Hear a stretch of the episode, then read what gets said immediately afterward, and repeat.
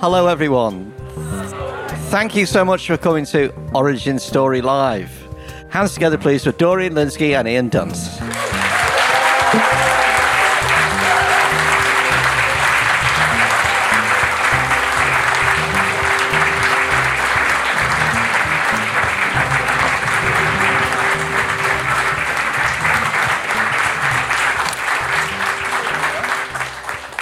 Thank you so much for coming. This is only our second ever one, and the first one was half the size.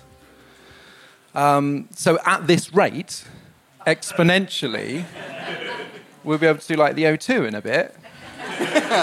and then you'll be able to go, oh yeah, we saw them at 21 Soho, and you could. You, they didn't need the screens back then. That's very nice. So last time we workshopped an episode for season two. This time we're doing a brand new topic, the elite. I haven't introduced Yes, I don't know why you're looking at me. I'm sort of- yes, we are. Yeah. Yes. through the prism of celebrated intellectual Matt Goodwin's new book, Values, Voice and Virtue. Are we members of the so called new elite? Are you? Um, we will find out.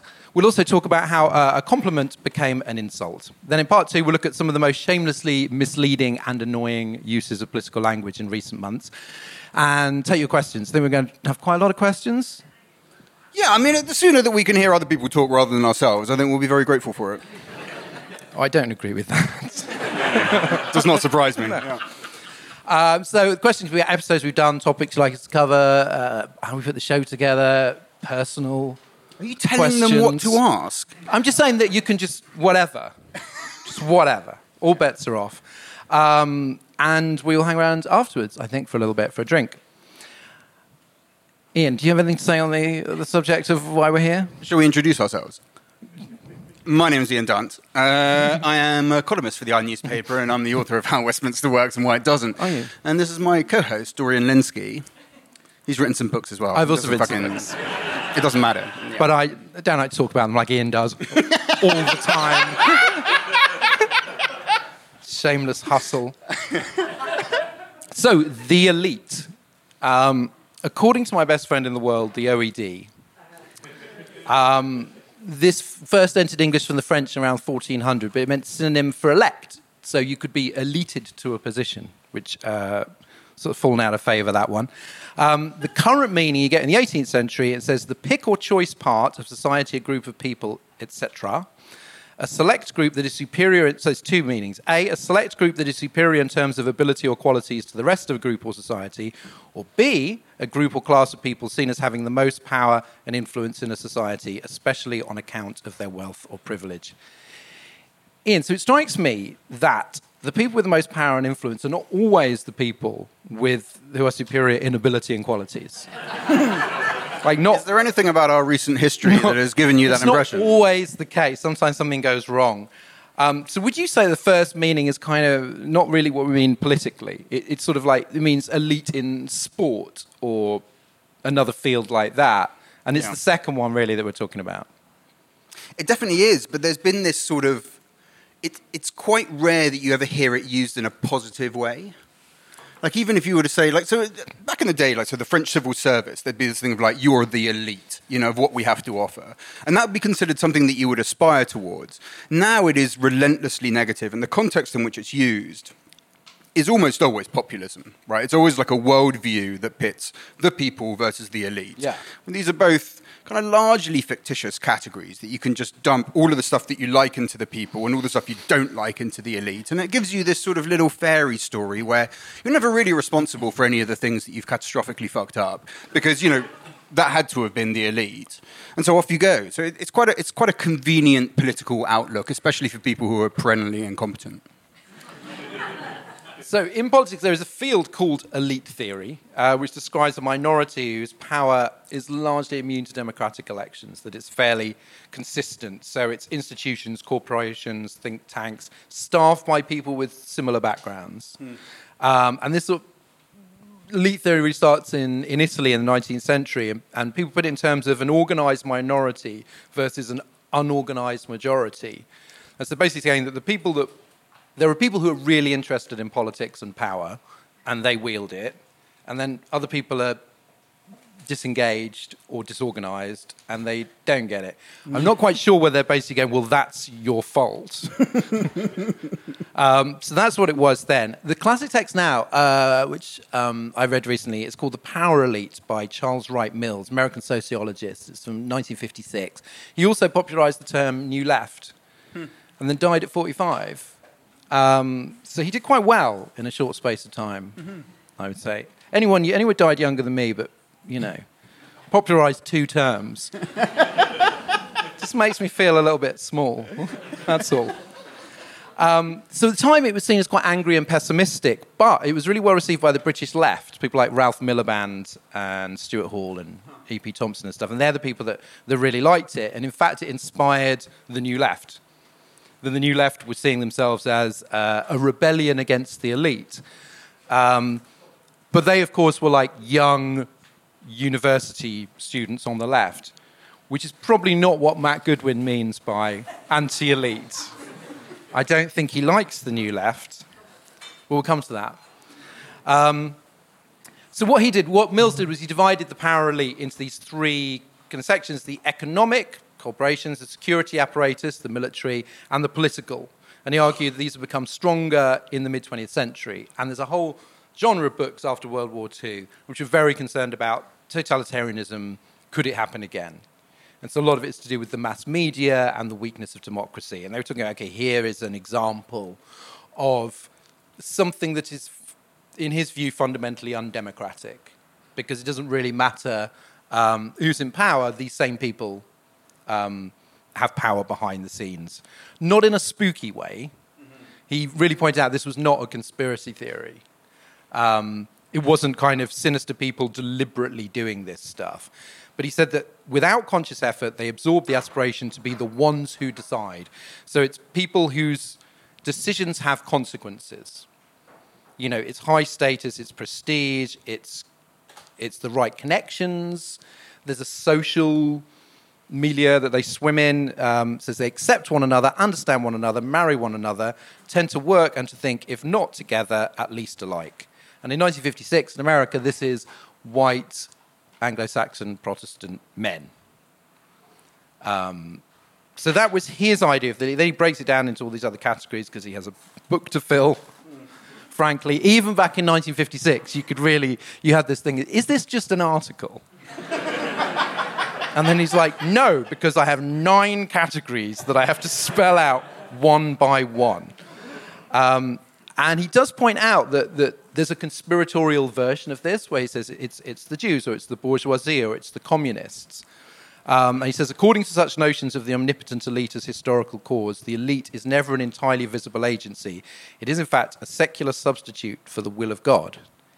And he's trying to distance himself from that and going that they, they are not.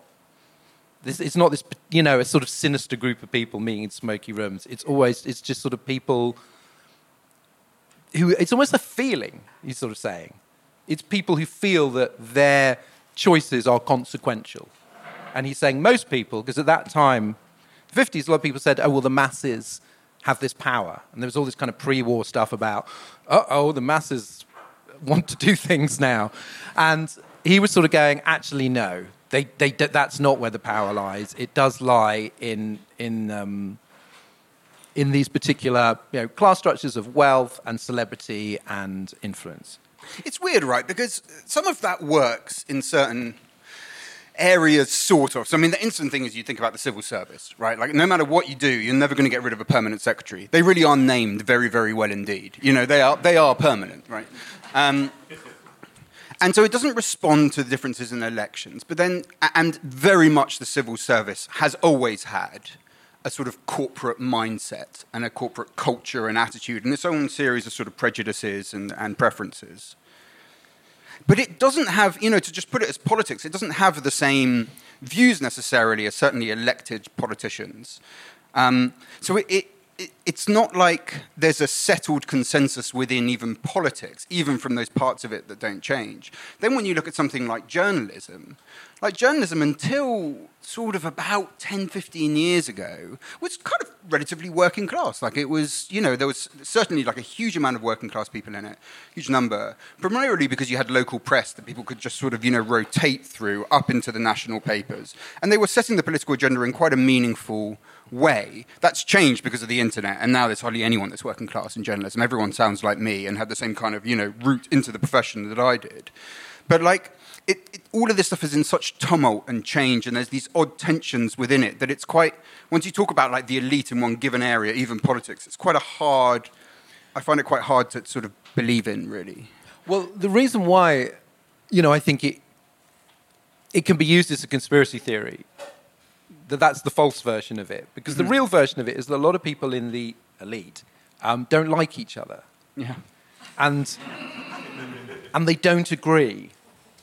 Um, and I always find that kind of a strange thing in the way that people often think about the way that, the way that things work is that all these people, um, you know, every, everybody sort of, everybody agrees. Everybody's from exactly the same background. They've got the same aims. And they don't, of course, I mean, you do get those networks and you know, your 55 Tufton Street mm-hmm. and so on, and old Etonians, and yeah, obviously there's these networks. But the more you sort of, if you expand the elite to people whose decisions matter, then you're going to find a lot of people who want to make different decisions. Yes. And so you would have to be quite a kind of bad writer and thinker to simplify. I think uh, I see Mills's, where you're going with this. Mills's concept into a kind of a sort of phantasmagorical catch-all for people that you don't like. Right, should we talk about the book? We should talk about the book. oh, right. No, I see. Yeah, no, that does. That's, that, that works, doesn't it?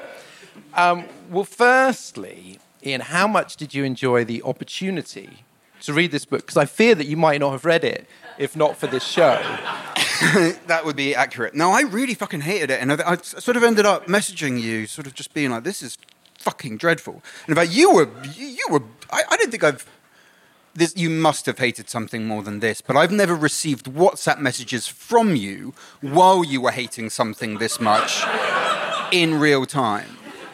Well, I was angry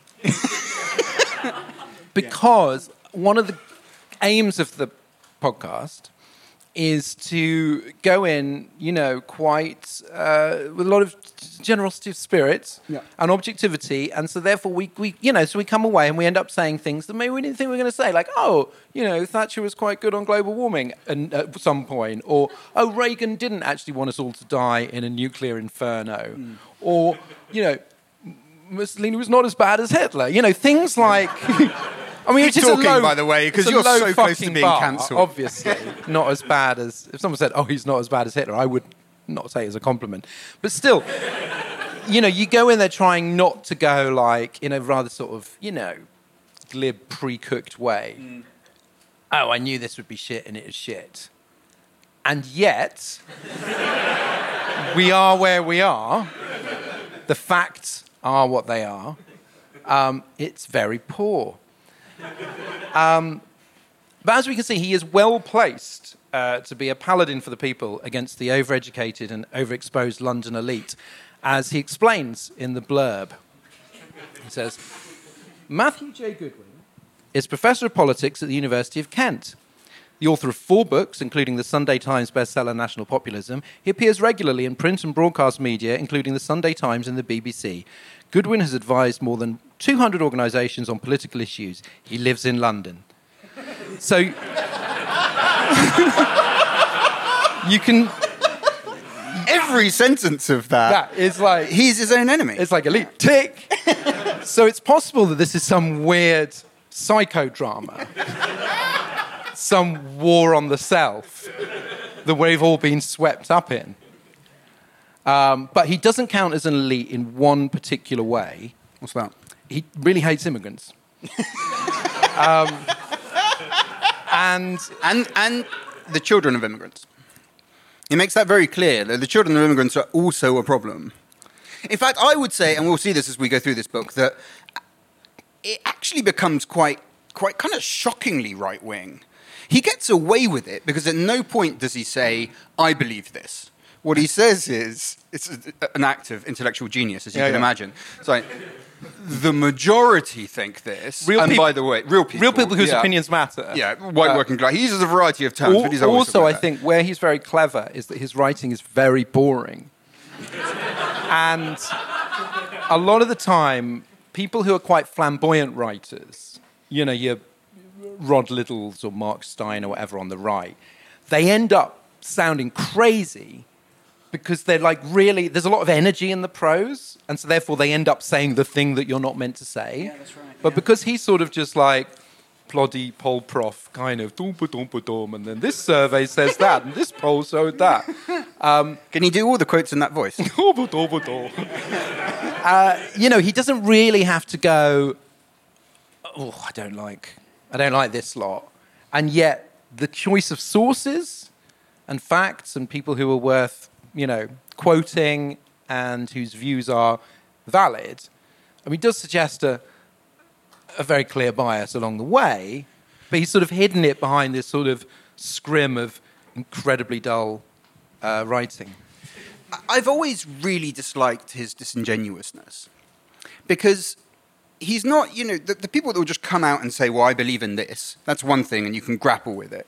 But he never actually says that. He still maintains this sort of fiction of, I'm just the objective sort of political analyst and I'm just telling you what people in the country really think that all of you elitists don't want to hear. Now, it's not true that people in the country think this. It- As he himself concedes in the book, and is certainly conceded in the sources that he cites, about 25% of the country feel this way. We've known this for a long time. Like, very roughly speaking, take an, an issue like immigration. About 25% of the country basically want to stop all immigration. About 25% of the country basically want a kind of open border, super liberal. Everyone else is in the middle, and not quite. Mean, uh, in that sort of middle 50%, you've got about a third that just don't, just don't care. So they'll just constantly cite, like, don't know, don't know. Any poll you give them like, they're they're like Keith from The Office, basically. They're just like, just don't, don't care, just don't know. And then the rest who are on the fence. And those are the guys that in a campaign you go for. Right? Like, Yeah. Those are the guys that can be convinced one way or the other, they're open to it he, he, he either knows that and lies about it, or he doesn't understand the sources that he's citing. Because over and over in those sources, that's the finding, again and again and again. It's very, very consistent. Um, so instead, he just takes all of his own views, and the further you go into the book, those views become quite wacky. I wasn't expecting the really quite long passages on sexual freedom and. And by the way, I was like, "Oh, right. So we're talking about no more one night stands now. This is a, you know, this is a problem. I would right? rather no more read divorce. Matt Goodwin writing pages about how he's against sexual freedom than Matt Goodwin celebrating sexual his own sexual freedom for several several pages. That's an excellent point. Um, so, but he doesn't. But he doesn't actually just come out and say, "Well, I'm against one night stands." or Whatever. He basically says, "Look, these guys, the real people, are against it," and so it's all concealed in this kind of academic veneer. But it's not a very convincing veneer. And once you scratch away a little bit, you're like, "Oh no, I'm pretty sure these are just your opinions that you've tried to justify by pretending that everyone else agrees with you." so, can I say, has anyone here read Values, Voice, and Virtue: The New British Politics? We have a free copy here. Which I, was- flinging with great force into the uh, audience at the end. I was going to bring mine, but on at least three separate pages, I wrote the words "what a cunt." And so- Only three. Uh, After that, it was just acronyms. It was just like.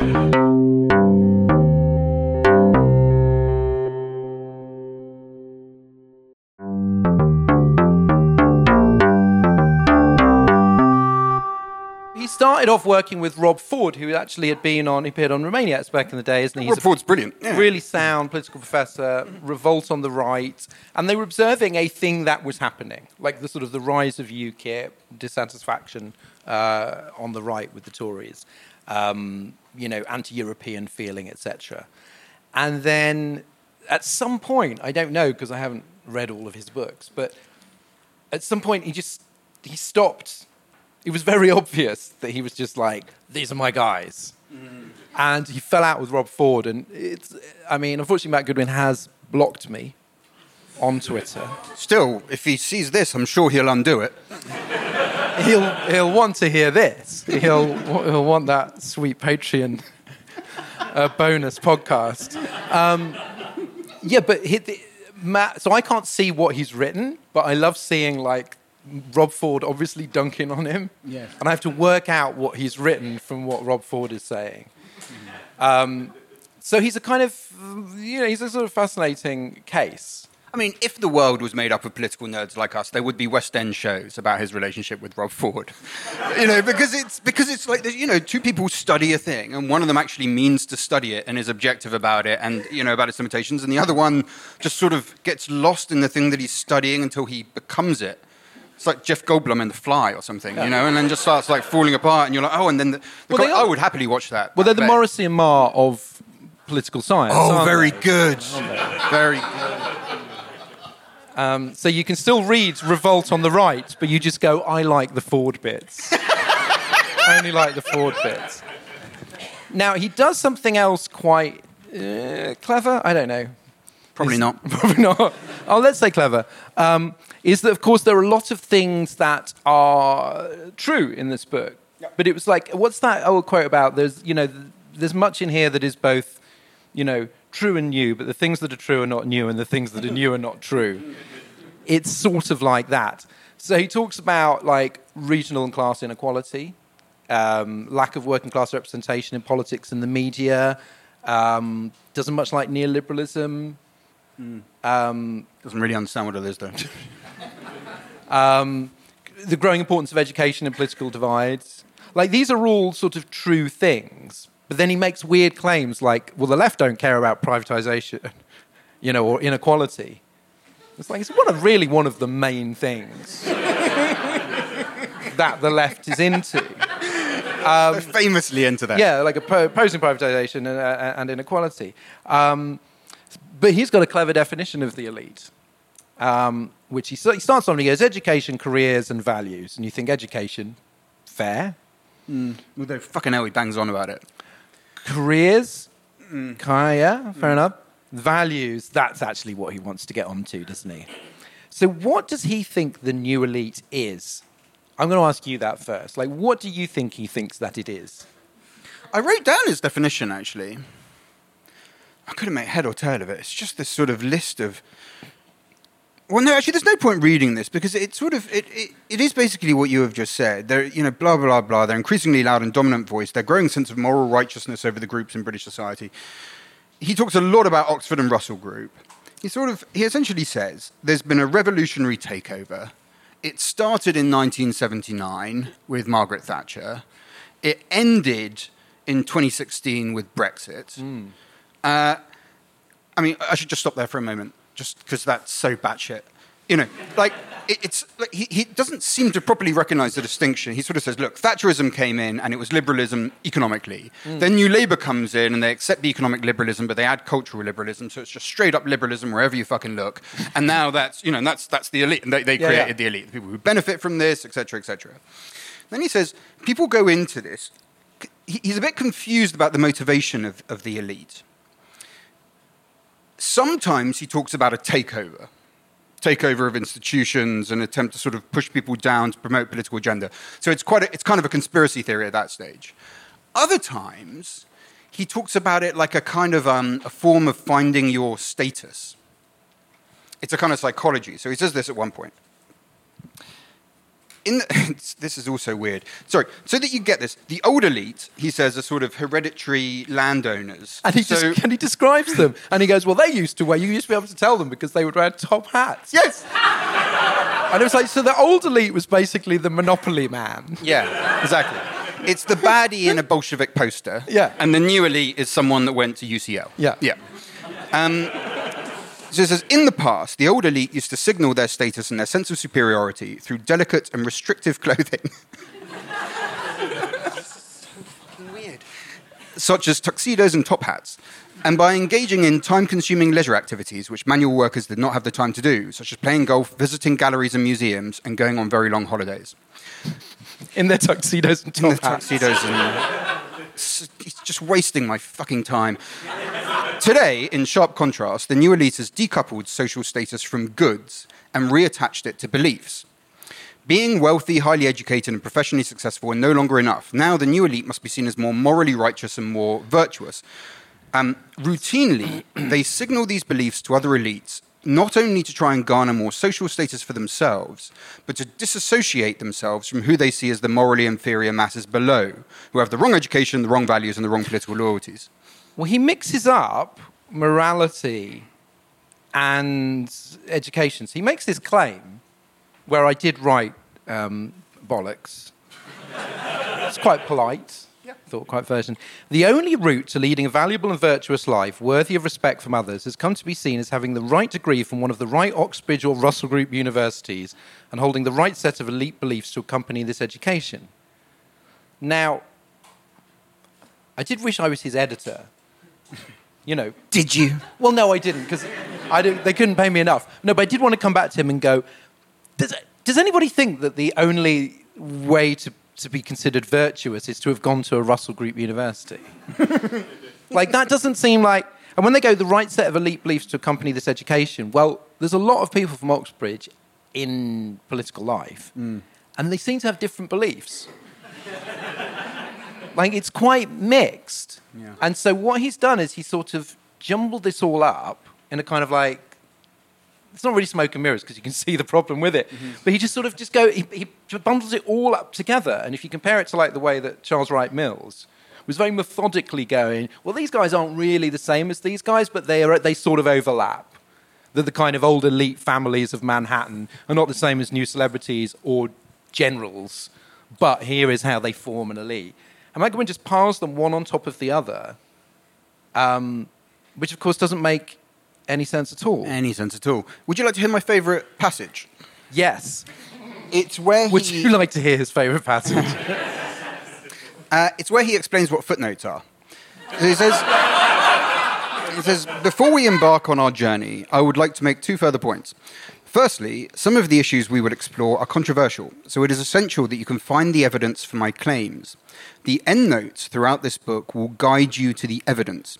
If you want to continue your intellectual journey, fuck my life, then follow these notes. And so I thought it was quite useful. So, like, as I was reading, I was like, well, I, I do want to continue my intellectual journey.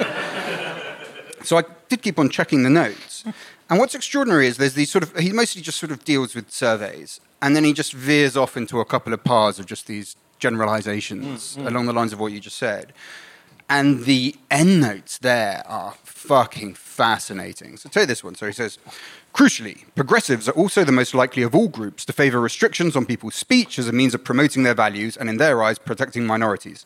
They often stress the need to limit speech or revise symbols and national history to avoid causing harm to minorities. They are far more comfortable than others with restricting freedom of speech in the pursuit of their goals. They are the most likely to support the no platforming of speakers who hold controversial views. Now, that was chapter 2, footnote 38. Uh, footnote 38 is, refers to a press release from the Policy Institute, King's College London, using research from Ipsos Mori. His description of that press release is as follows King's College London News Centre, colon, UK Culture War Debate. Okay. Now, if you click it and see the report, the report is called UK Culture War Debate, colon, public divide into four groups, not two warring tribes. I sort of wonder why he left out that second part, given that it completely undermines his entire proposition. Subheading, at least half the public take a more nuanced and variable position. Yes, it's almost like it was inconvenient. And then provides 26% of the population, just like we say over and over, holds kind of the views that he ascribes to the, to the majority. And then it says this this is on no platforming. It is true, as he says, very precisely true, as he says, that progressives are more likely to support no platforming. But, here's the quote In no group does no platforming controversial speakers attract majority support. Around a third of progressives, 33%, are in favour of it, the highest of any group, although this is matched by the same proportion who are against it. Ben Page, chief executive of Ipsos Mori, is quoted in the report. Britons of all shades of opinion on race relations do not tend to think that no platforming people is a good idea. Oh. So this is it. Like once you start digging into he made a, stuff, he made like an honest mistake. Yeah. Which happens, right? Yeah.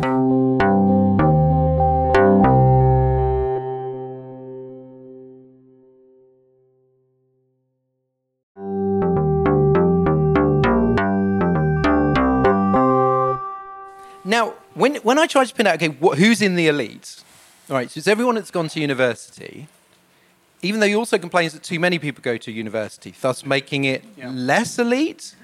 Because like four in 10 under 35s in 2016 had a degree. And then another point he says that, and they're all liberal, and yet another point he says that actually only one in three graduates are liberal. And it's not even 50% in London.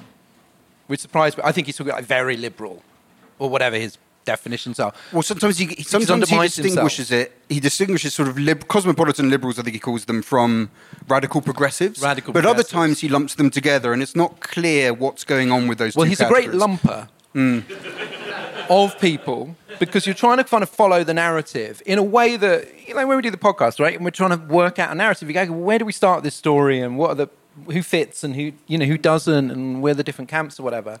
Um, not a problem here. Absolutely not a problem. Um, so it starts with Thatcher in 1979, also somehow involves the New Left from the 1960s.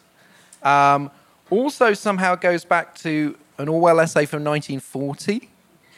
Um, so, anyway, and then when he talks about Labour Party, there's no distinction between Blair, Corbyn, and Starmer. Now, I don't know if you follow the Labour Party, but these guys don't get on. And so I was like, well, hang on. So the third way technocrat and the sort of old style socialist are essentially the same thing, along with Margaret Thatcher, who, despite the fact she was very socially conservative, that's sort of just one of those things where he just acknowledges and goes, anyway.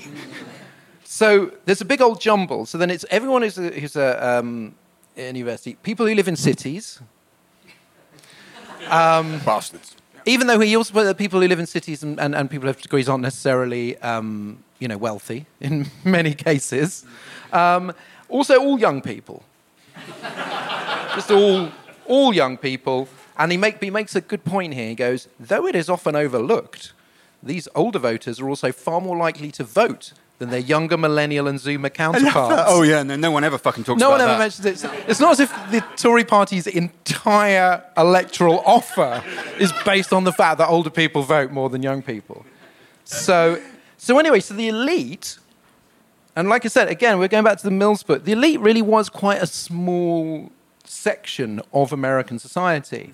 The elite here, once you've added up all the graduates and all the people who live in cities and all the people that don't hate immigration, all the young people, um, all the minorities, a phrase that appears on almost every page, um, then it doesn't really sound like an elite anymore. It sounds like a good half of the country. He he acknowledges it. So he has this extraordinary. Uh, is it a tick? I'm not sure. So it, it's Quirk, really worth. delightful quirk. Yeah, let's let's go with that. So he has. It's really worth looking at when he uses the word "while." Whenever he uses it, what follows is a complete refutation of his argument. But he just does it as a oh while, brrrm," and then he cracks on. So to recognize, it's almost to recognize a critic. No, no, I know, I know this. The trouble is that what he's said kind of undermines the entire book. So here's a bit here. Hold on. Let's talk about the election in 2019 you know, this great, which he has built up as this sort of triumph of traditional values. He calls it the counter revolution against the elites. You- can imagine, right? Um, between 2015 and 2019, the share of leavers who switched from left to right at the election rocketed by 30 points to reach 74%. Yet it was a very different story on the other side of the spectrum. Semicolon, because of course he fucking uses semicolons. Hey, let's not drag them into this. Semicolon. While anti Brexit parties won more than half the popular vote. You think, oh, that's very interesting. Why? why? That doesn't while while. As soon as you see the word while in this book, you're like, what? Oh fuck! Here it comes. Nonetheless, And then later on, there's a sort of continuation of that because he keeps on talking about the way that he, he says working class traditionalists, he's calling them, are also quote distributed far more evenly across the country. Now that's fucking interesting, right? Because like, first past the post, our electoral system doesn't. It's not designed really to count votes. It doesn't really care how people vote. What it's designed to do is achieve the most efficient geographical distribution of a vote. And he's completely right in what hmm. he's saying. Yeah. You know, like progressive votes just stack up in cities doing nothing. Like if you just take inner city constituencies in Manchester, you get an extra four Labour MPs just on the surplus vote, just on the number of people that vote for the candidate after the point that they've won. So it's entirely true what he's saying. It's just that if your if your argument is about a popular traditionalist view, you wouldn't care about the geographical distribution of this. The geographical distribution of votes, that's when, you know, you start winning constituencies by 5,000, something like that. So it's actually quite cynical there. He sort of, he kind of knows he's talking absolute bullshit. But he's like, but electorally, it can be a very successful form of bullshit because it can get these people on side. You know, it's essentially like arguing people in marginal constituencies during the new Labour years. Just being like, well, sure, that we focus here because this is where we win. But that is not an argument for where the demographics are. Now we've uh, we've both written books uh, available in shops now, um, and we know, of course, it's impossible to include everything, you know, because of reasons of space and wanting to create a coherent narrative and all that. So some things he unfortunately couldn't mention in in the book. Um, like, for example, the working class backgrounds of uh, Labour front benchers like Wes Streeting and Angela Rayner, um, doesn't matter here. All the, some of the most prominent Brexiters um, have quite a lot of educational and financial privilege. Mm. Couldn't couldn't fit that in. Um, and in talking about the mechanisms of the elite, he couldn't find space for the power of the right wing press, uh, think tanks, uh, donors, and so on. And um, it's a you know, unfortunate omission because what it means is it completely occludes the actual operation of power, which is at the center of elite theory as an intellectual mm. discipline or journey, if you will, mm. and makes it just seem as if it's lefty liberals. Now, if you're going to attack lefty liberals, the danger is that people are going to think that your guys are racists, but they're not. they're not. Um, he goes, although he does members of the new elite, these are things that members of the new elite since the 60s uh, have been into. And he, he doesn't say that he has a problem with them, but he sort of he makes it seem like well you can see why this gets on people's nerves. Mm. Stress global human rights, social justice, racial, sexual and gender equality, multiculturalism, environmentalism and anti-discrimination. Mm-hmm. Which of these do you object to, Matt? Yes. I asked. Yeah. He will not say. Because he's blocked you. no, but in the book, mm-hmm. he, he, somehow, he somehow fails to say. Um, he just says that they are skeptical about immigration. Um, great use of the word skeptical.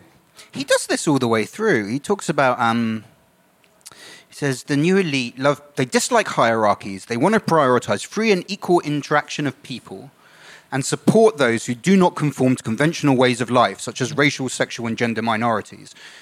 The thing is, in the context of the book, where everything the elite think and say is wrong, right. and everything traditionalists think and say is right, it, there's no other way to interpret that but to say that I don't believe in these things either. And you're like, really? So it, it's, this is what I mean by the cowardice, right? It's like, because he's not going to just write, I do not believe in the free and equal interaction of people.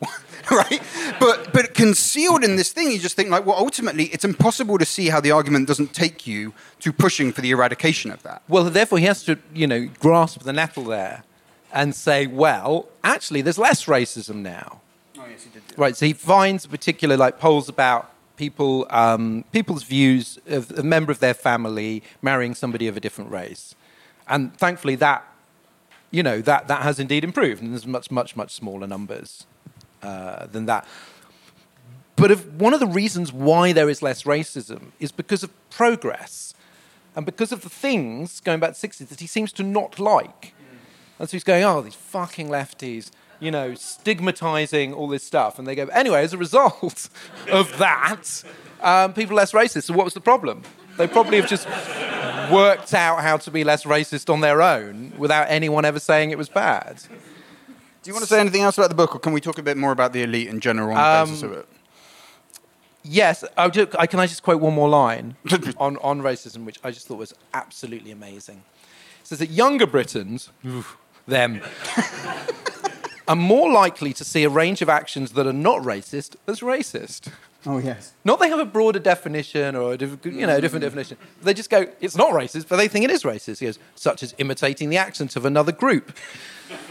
Assuming somebody is of a particular race based on their name, or people feeling uncomfortable about somebody speaking another language in Britain.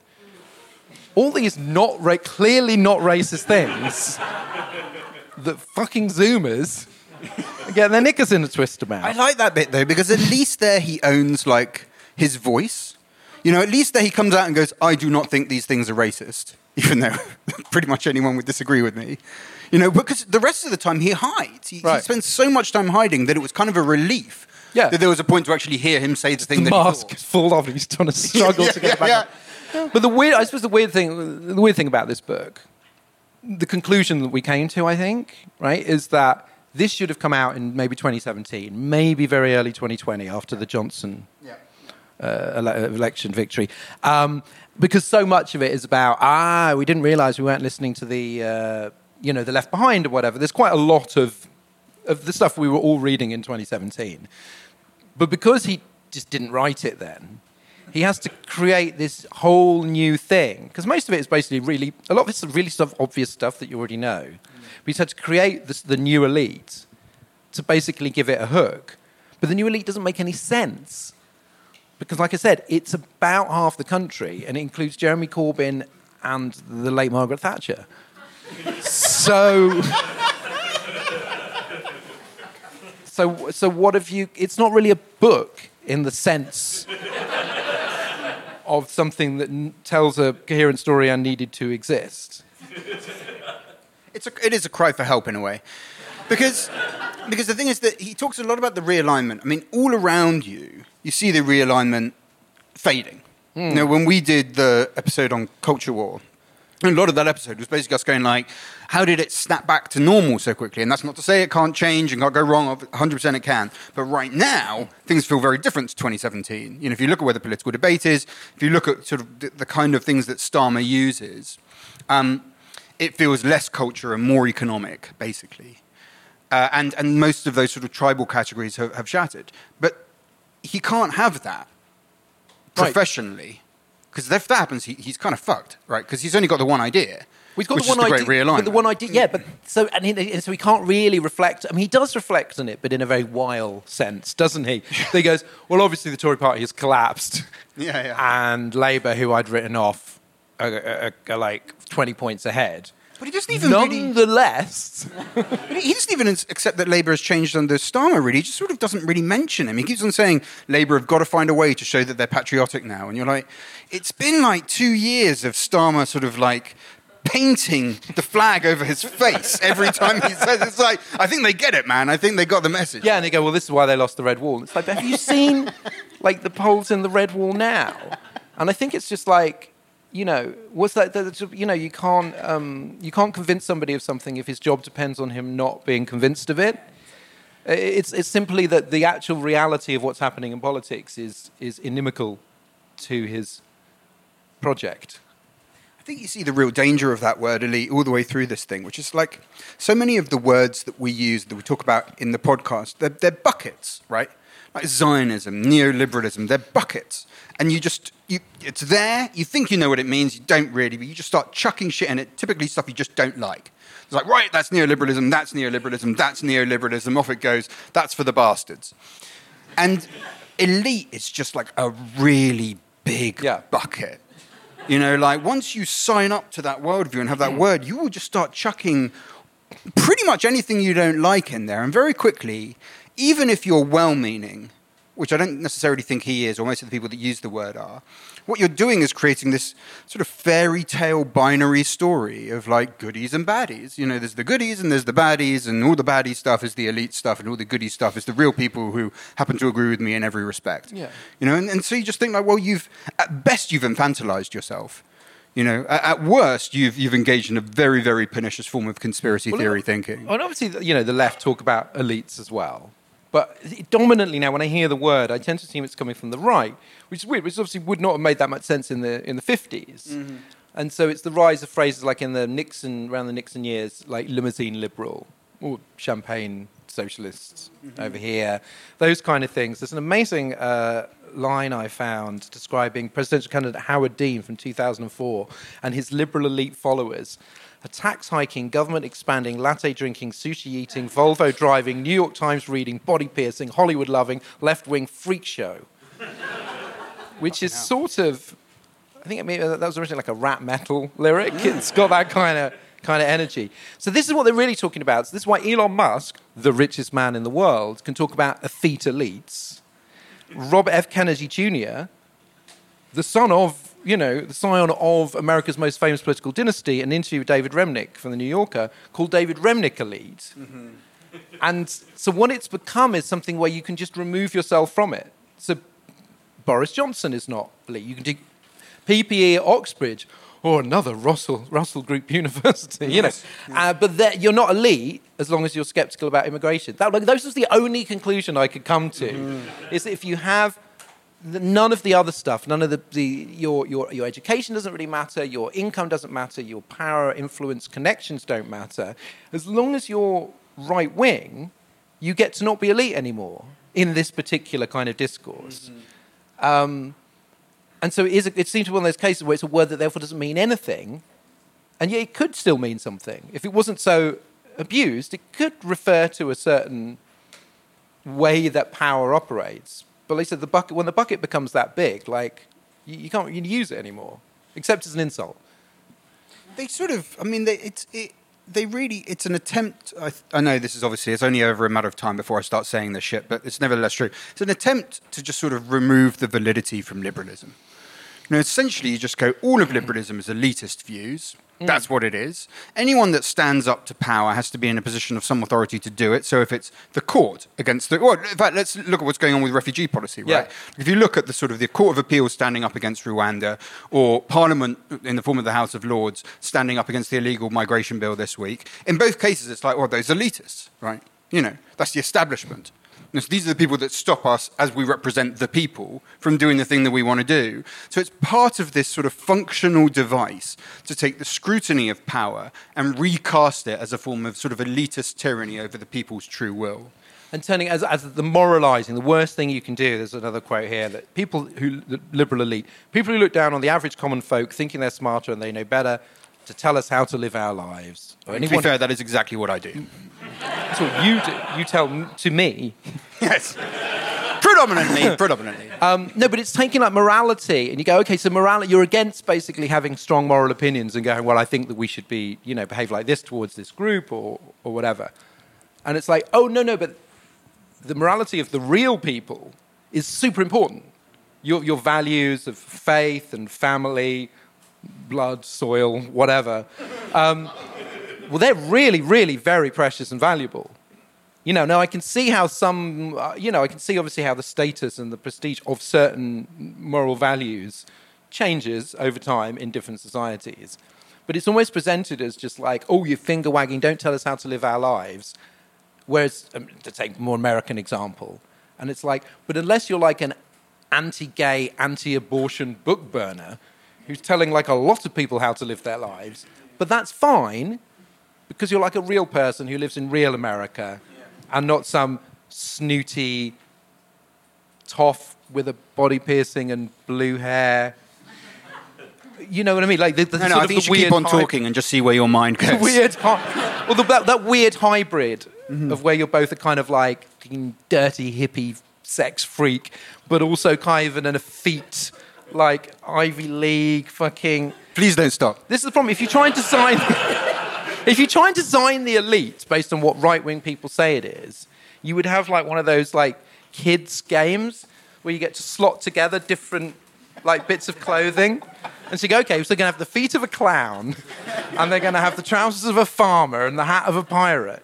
But it's like that. So it's like you can't even visualize. Whereas in the old days, we knew because they wore tight fitting tuxedos and top hats.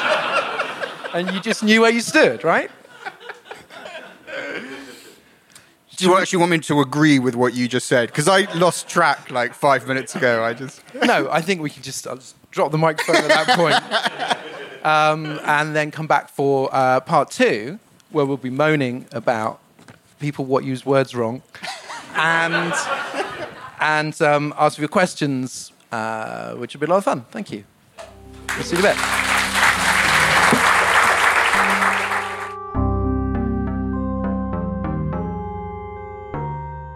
And that was part one of Origin Story Live. If you'd like to hear part two, it's exclusively available to our Patreon backers and Apple subscribers. If you'd like to hear it, search Patreon Origin Story to sign up, or go to the Apple Podcast subscribers page, and you can hear Dorian and Ian talking about the political terms that really, really drive them crazy. We hope you enjoy it. Origin Story Live was presented by Ian Dunt and Dorian Lynskey. The group editor is Andrew Harrison. The social media producer is Jess Harpin. And the producers were Anne Marie Luff and me, Jade Bailey, with many thanks to the team at 21 Soho. Origin Story is a Podmasters production.